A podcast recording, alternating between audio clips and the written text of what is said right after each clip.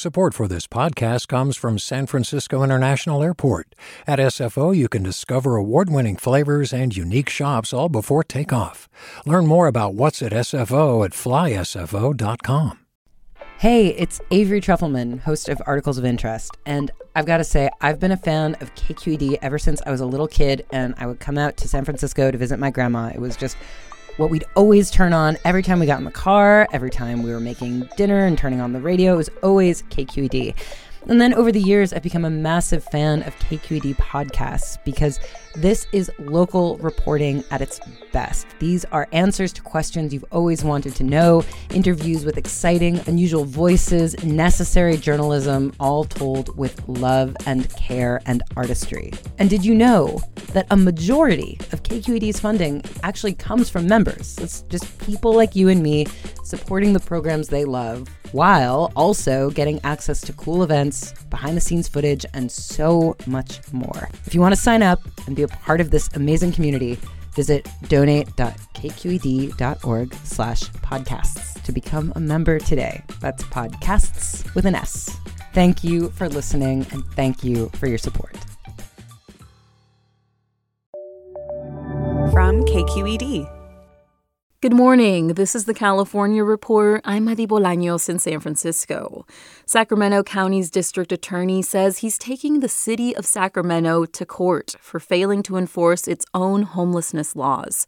Cap Radio's Chris Nichols has that story. County DA Tien Ho says Sacramento city officials allowed, created, and enabled a public safety crisis by not enforcing their own laws, including the city's ban on blocking sidewalks and camping on public property. We are simply holding the city accountable by the same laws that they enforce on us. Ho filed the civil lawsuit after warning the city, starting in June, that its lack of action has put safety at risk, including for his own workforce downtown. We are stuck in this never ending Groundhog Day loop where nothing gets better and nothing improves. City officials say they've enforced their rules through voluntary compliance rather than fining or jailing unhoused residents. In a written statement, Sacramento Mayor Darrell Steinberg called Ho's lawsuit a distraction from the work needed to solve the issue. For the California Report, I'm Chris Nichols in Sacramento. A federal judge has ruled that California's policy allowing students to decide whether they tell their parents that they identify as transgender is a violation of parents' rights.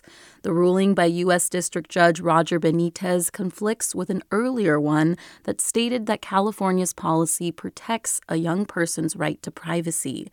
In the ruling, Judge Benitez says that the schools should be obligated, just as if students suffered a life threatening injury or has suicidal thoughts.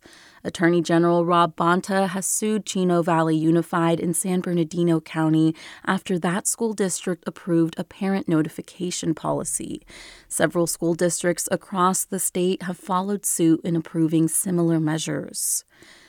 And now, an update to a story we brought you yesterday more water to replenish a natural spring in a California forest. Less water for the company that bottles and sells it as Arrowhead Mountain Spring Water. That's the result of a decision by California's Water Resources Control Board. From KVCR, Anthony Victoria reports. The cease and desist order requires BlueTriton, that's the company that bottles Arrowhead Mountain Spring Water, to leave millions of gallons in the San Bernardino National Forest. It's in the mountains east of LA. Amanda Frye is an activist. She hopes the decision brings life back to the creek where BlueTriton has pumped water for years. So the springs flow, the ecosystem comes back, and it can return to its perennial stream flow. BlueTriton vows to defend what it says are its rights to take the water. It has 30 days to ask the board to reconsider its decision. But the water board has said the company doesn't have water rights. For the California Report, I'm Anthony Victoria in San Bernardino. Hi, I'm Sasha Khokha, host of the California Report magazine. Every week, we bring you stories about what connects us in the giant, diverse Golden State. Because what happens in California changes the world. I love this place. We were once seen as like the place to be, California. The land of milk and honey. That's where you go to Sunshine State, but we just have challenges right now. KQED's California Report magazine. New episodes drop every Friday, wherever you get your podcasts. Hey there, this is Brittany Luce from NPR's It's Been a Minute. KQED's podcasts like The Bay, Bay Curious, Mind Shift, Right Nowish, and more all tell the stories of the Bay and beyond with reliable, human centered journalism. They aim to inspire, make you think, entertain, and expand your understanding of the place you call home. Here's how you can support podcasting at KQED. Showing your support is easy, and you can join Brittany in supporting KQED Podcast too at donate.kqed.org slash podcast. That's donate.kqed.org slash podcast.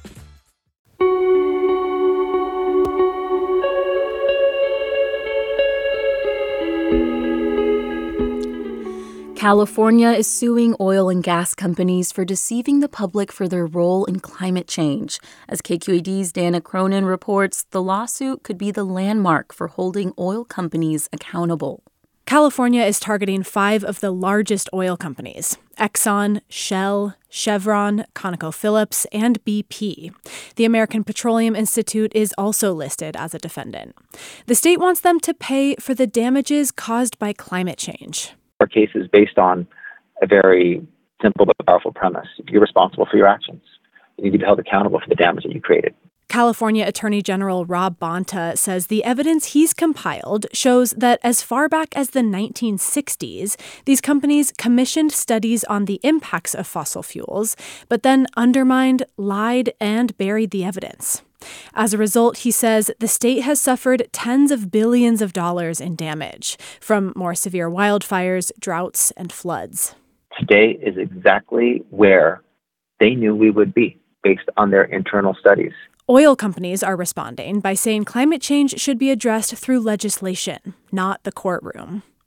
California's lawsuit is not the first of its kind. In fact, many cities, counties, and smaller states have filed similar suits in recent years. Bonta says many of these cases have bounced between state and federal courts.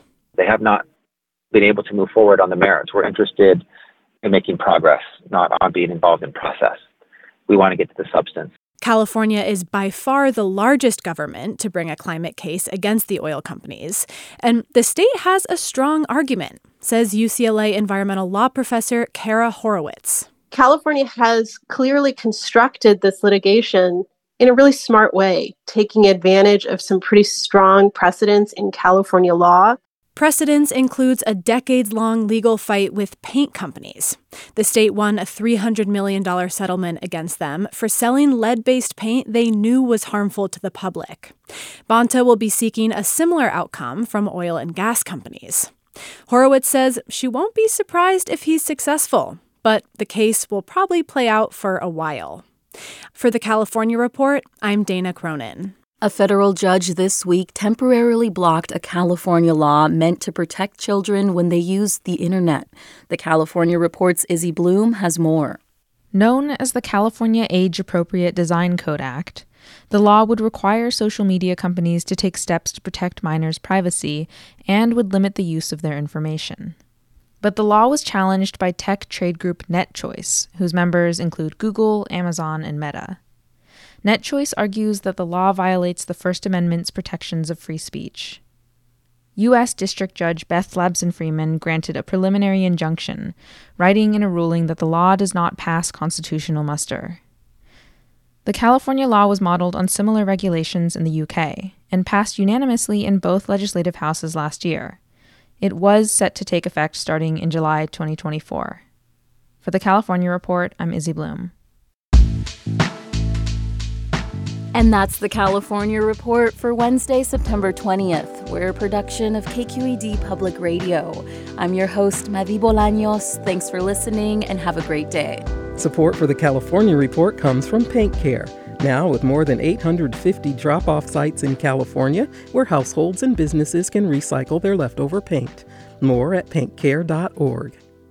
Stanford Medicine comprising its School of Medicine and adult and children's health systems, working together to advance knowledge and improve lives. StanfordMedicine.org.